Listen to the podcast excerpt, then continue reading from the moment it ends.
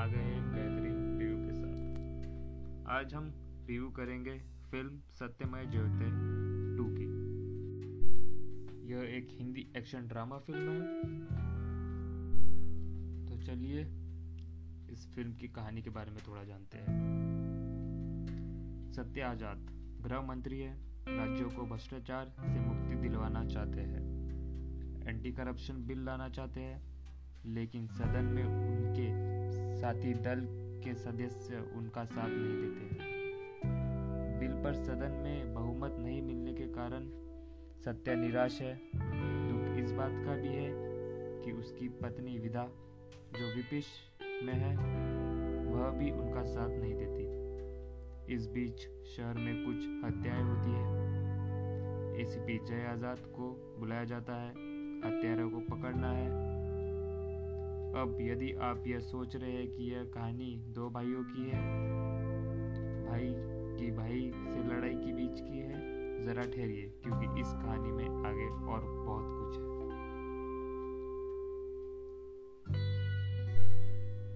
साल 2018 में रिलीज़ सत्यमयते जयते की कहानी भ्रष्टाचार और सत्ता की भूख पर आधारित थी। ऐसे में सत्यमय जयते टू के लिए भी वही थीम एक ज़रूरत बन गई थी। राइटर डायरेक्टर मिलाप जवेरी और उनकी टीम ने इस थीम को बचाए और बनाए रखने में कोई कसर नहीं छोड़ी। सत्यमेव जयते टू को 80 के दशक की मास फ़िल्म की तरह बुना गया है, जब पर्दे पर आप यह देखते हैं कि जॉन अब्राहम का किरदार निर्दोष लोगों की हत्या के गुनहगार को सजा देने वाला ईमानदार इंसान बन गया है तो आपको आश्चर्य नहीं होता। आपको यह जानकर भी आश्चर्य नहीं होता कि गुनहगारों को मौत की सजा देने वाला और कोई नहीं, बल्कि सत्या है। जय को तो बस इसकी ईमानदारी से जाँच करने और न्याय दिलाने के लिए लाया गया है। मिलाप जवेरी यह ज़ाहिर करने में ज़रा भी संचोक नहीं करते कि उनकी 80 के दशक की फ़िल्मों को एक ट्रिब्यूट है। फ़िल्म के डायलॉग और स्क्रीन प्ले में यह बात पूरी तरह झलकती है। उदाहरण के लिए, सत्या का एसीपी को फ़ोन कर यह कहना कि वह गुनहगारों को सजा देगा, चाहे इसके लिए कुछ भी हो जाए। या फिर जय की एंट्री वाला सीन या दादा साहेब आज़ाद का किसान के रूप में वह सीन जहाँ वह सफ़ेद कपड़ों में एक हाथ से खेत जूते हुए नज़र आते हैं। दोनों भाई केसरिया और हरे रंग के कपड़ों में फ़िल्म क्लाइमेक्स से ठीक पहले एक वो भी सीन है, जहाँ दोनों भाई आपस में लड़ते हैं। कुल मिलाकर फ़िल्म में थीम के हिसाब से मासला भरने का कोई कसर नहीं छोड़ी गई है। मिलाप जावेरी ने फ़िल्म में एक साथ कई मुद्दों को शामिल करने की कोशिश की है। इसमें भ्रष्टाचार की बात है, किसानों के आत्महत्या का मुद्दा है, महिलाओं के खिलाफ अपराध का मुद्दा है, निर्भया कांड की भी चर्चा है, लोकपाल बिल है, धार्मिक सद्भावना की बात है। और तो और राइटर डायरेक्टर आज की मीडिया और सोशल मीडिया के रोल के ऊपर भी कमेंट करने से नहीं चुके हैं। पर्दे पर जॉन एब्राम का इस जाचे पर के मसाला ओल्ड स्कूल फ़िल्म का कंफर्ट दिखता है। फिर चाहे जुड़वा भाइयों का किरदार हो या उनके पिता का।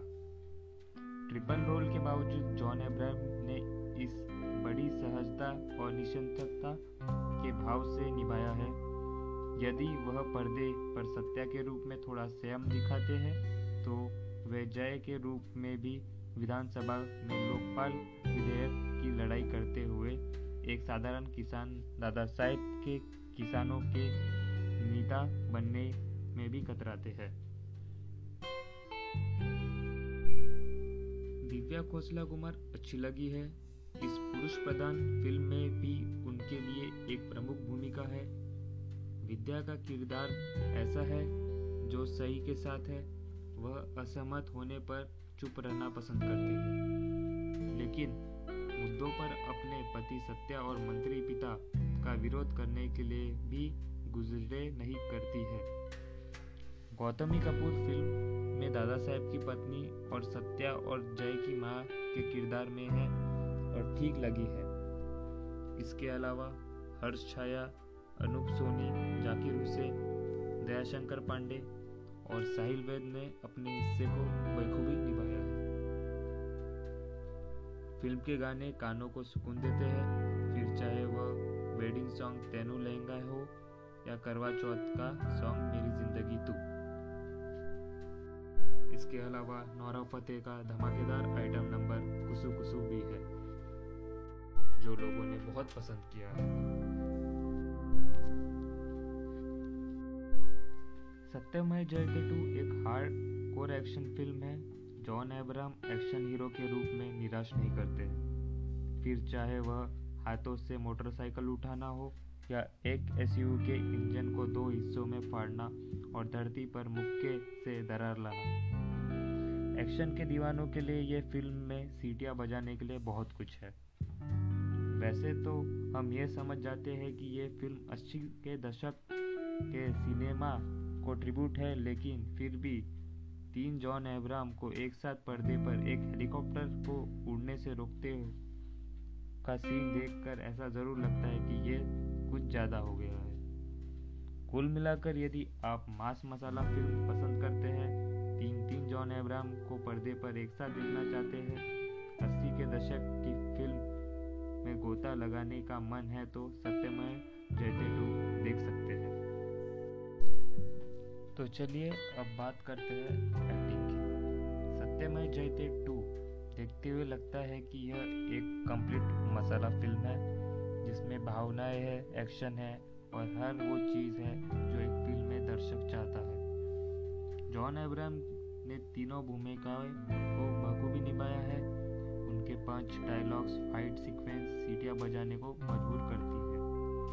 दिव्या खोसला कुमार ने अच्छा काम किया है। उनकी एक्टिंग ईमानदार रही है। देशभक्त से भरे डायलॉग दर्शकों को पसंद आने वाले हैं। फ़िल्म में महात्मा गांधी और भगत सिंह के विचारों की बात है। कुल मिलाकर सत्यमय जयते टू देखी जाने वाली फ़िल्म है। हालाँकि इसमें सस्पेंस कोई खास नहीं।